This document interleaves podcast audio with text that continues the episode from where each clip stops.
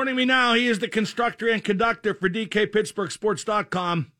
He is Serbian reactionary Dejan Kovacevic. Dejan, the Pirates are 10 and 9 in their last 19 games. Are they contenders all of a sudden? Uh, they are not, Madden. They're uh, six games out of the wild card since I know you hadn't checked the standings in at least five minutes.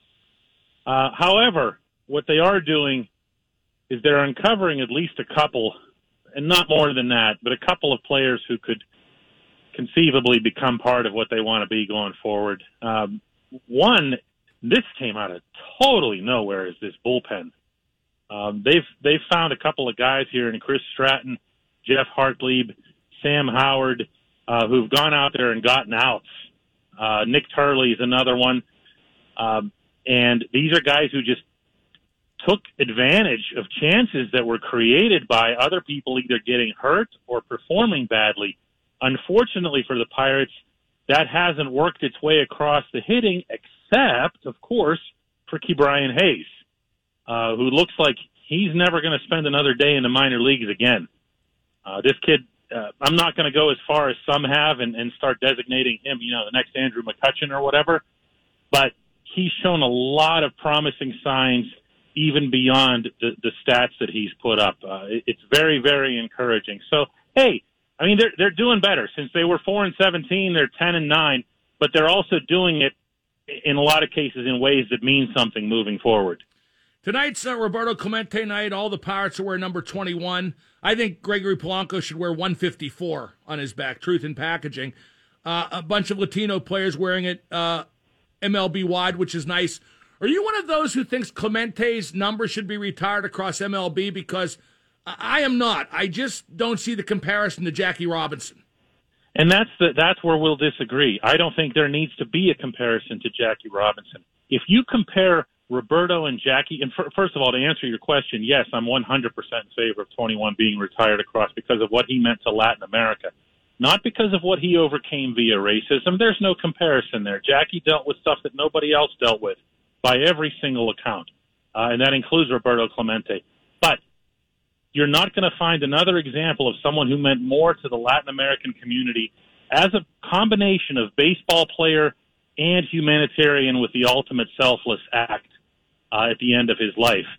The impact that he's had on America is absolutely in every way comparable to the impact that Jackie Robinson had on black America. No, it's just not. It is. It is, Mark. No, it just you're, again, you're just comparing. You're comparing racism, and I'm not. Okay, Jackie Robinson didn't end his life the way Roberto Clemente did. Well, I guess If- that was you want- Jackie's mistake. This is then. not about, but you brought Jackie Robinson into it, and unfortunately, No, no, no. Jackie Robinson's in it because do. his number is retired. And Right. when you retire one guy's number, it's one guy. When you retire a second, where do you stop? Well, okay, so you're saying that hockey should never, ever, ever retire anybody else's number again? They shouldn't have retired Gretzky's. All he was was a good hockey player. That's fine, but I'm saying, but that would you, so you you do it once and then you're done forever. You're never going to have a second Roberto Clemente. You're never going to have a second human that's going to have that impact on that large of a group of people because it's not just Puerto Rico. It's across all of the Caribbean islands. It's across all of Latin America, South America, Mexico. The 21 is golden. It's magic everywhere you go down there. I've been down there. I've seen it with my own eyes. Do you think you'd feel that way if you hadn't grown up in Pittsburgh? I probably wouldn't, Mark. You you want the honest to God's truth? No, I'm ra- I'm born and raised here. I, I'll never. I will always admit uh, my inherent biases. And when you're born and raised in a place that reveres the man, that's going to be influential. But it also opens your eyes to it a little bit more. It maybe makes you look for it a little bit more. And and I'm proud to say that I've done that. And I've gotten to know the Clemente family. I was proud to have worked with Vera at one point whenever we were both dealing with Bud Selig to try to get 21 retired across the board. And again, their answers, their responses were pretty much the same as yours, meaning meaning the commissioners in the commissioner's office was that there can only ever be one Jackie. Well, that's fine. There will always only be one Jackie Robinson. That's okay. He has his own legacy.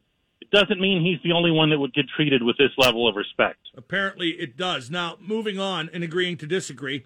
Are you going to eat Juju's new cereal, uh, Jumpin' Juju Crunch? I myself cannot wait. You know what's funny when when you took your obligatory shot at that on Twitter, somebody underneath it said, "Yeah, this is great for a guy who always fails at crunch time." I was like, "How how did Madden not think of that one first? I believe that was Deuce that, that tweeted that. Now, seriously, isn't it enough from this guy? Just play football, be better. He's all over the place, and honestly, in kind of cheap and low rent ways. You know what? He needs to play better football, and I, I, I am of the belief now. I assume you saw Rod Woodson's tweet about him. Oh, we had Rod on the show yesterday. You think I'd miss a chance like that? okay, well then, then you did. Um, I, I'm of I'm of the belief that different people are motivated by different things at the end of the rainbow, and I really believe that Juju's end of the rainbow is fame is is is things that are no question. It's popularity. popular, okay? it's social media acceptance. It's being a big deal in ways that aren't necessarily connected to football. Yeah, the, now that's not to say that he wouldn't also want to be a great football player the same way that I would like to be a great driver, you know, to make sure that I'm safe and stuff. But it's not my be all and end all. I, I really think that football is a conduit for him to try to do these other things. And, and again, all you need to see with him is the reaction that he had to last year. Mark, I was two feet in front of him in Baltimore after that last game when you know, he looked all crushed and devastated, and I have no doubt that was genuine. You know, Okay, so don't surrounded fumble. in that room by Don't guys fumble. that bled on. But then, right, but then, right, but what my point is, I think as soon as he leaves that environment and he goes outside, he starts thinking about the hype of the Juju brand. You No know, question. and it, it's just No a, question. It's a, it's a, it's a different, you know, it's it's a very different mindset than what a lot of people have, and, And I'm it's not, not sure unique to him, and it's spreading through young athletes, but he takes it to an absolute extreme, doesn't he? Well, he well, and, and also because he's very, very good at it. Okay, I mean, not good. He's extraordinary at it, uh, and and he has definitely caught on with a lot of people. And again, if you're fantastic at what you do, and your primary motivation is that, but if you come off a season like 2019 that you just had, and you show contrition or seriousness for about two, three weeks, which is about as long as he could last, and then you start engaging right off the bat in the silliness again, then that's actually what you're about. You know, Oh no, no he question. still be I a mean, really good player. He could still be a really, really good player for the Steelers. I just, I still think that even if the Steelers were to win the freaking Super Bowl and he were to be Super Bowl MVP, he'd be more interested in the Disney aspect of it than he would in the trophy he just won. Does I think if you gave Juju Smith Schuster a choice between a billion Twitter followers or a Super Bowl ring, he wouldn't consider the choice for very long. I think it'd be obvious. Now, how will Zach Banner do it right tackle? And did that decision to start him there, does that surprise you at all? Well, it, it does a little bit because early on in training camp, everything that I'd been hearing at Heinz Field was that Chuks was ahead of him. Uh, there might be something that the Steelers like in the matchup specifically as it relates to the New York Giants. And if you picked up really, really carefully Tomlin's statements, not today, but yesterday about right tackle, he did kind of make it sound like it was opponent centric. Now, that said, you win the job, you win the job. When you win the job for one week in the NFL, you've won the job because it's a week to week business. How will he do? I think he's going to do really well. And the reason I say that is because he's not going to face anybody tougher than what he just faced in this training camp. I mean, Well, and he's not going to face Von Miller. Von Miller's out for the year. I mean, J.J. Watt No, might he and- face might pose a problem. Right.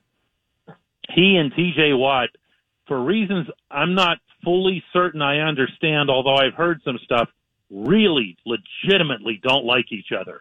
And they went at each other. That makes me like T.J. Watt all the more. And that proves to be uh, a, a pretty telling scenario watching Zach Banner go at a very angry TJ every day. And TJ got his share of W's, but Banner got his share too. And, and I think that made him better and stronger for it.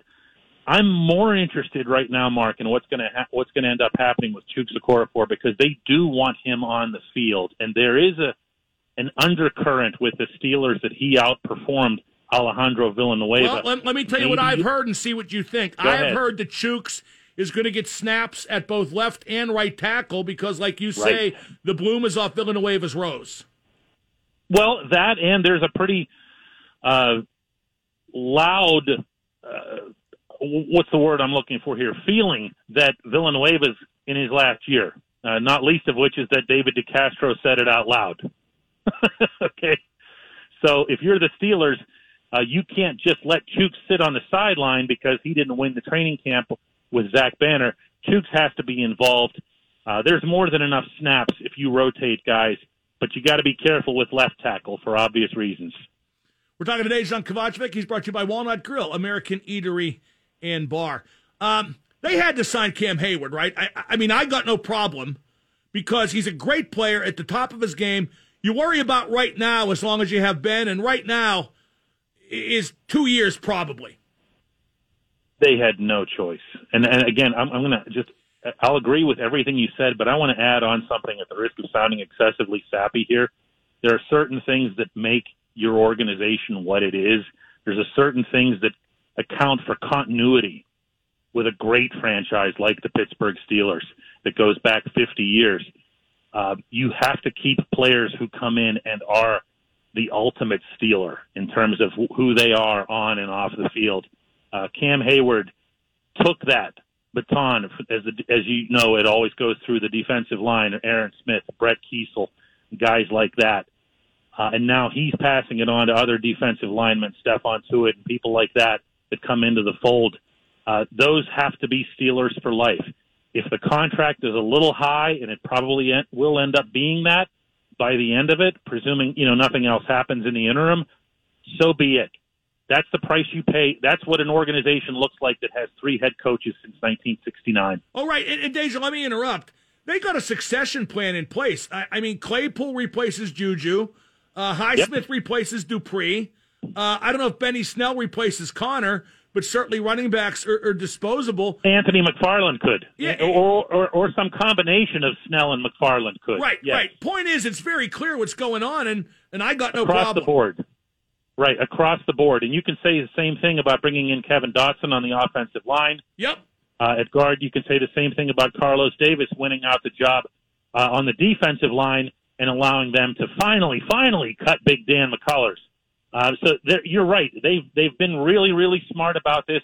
But the other thing to what you just said is, man, does that highlight and underscore 2020, doesn't it? Oh my God. Yeah.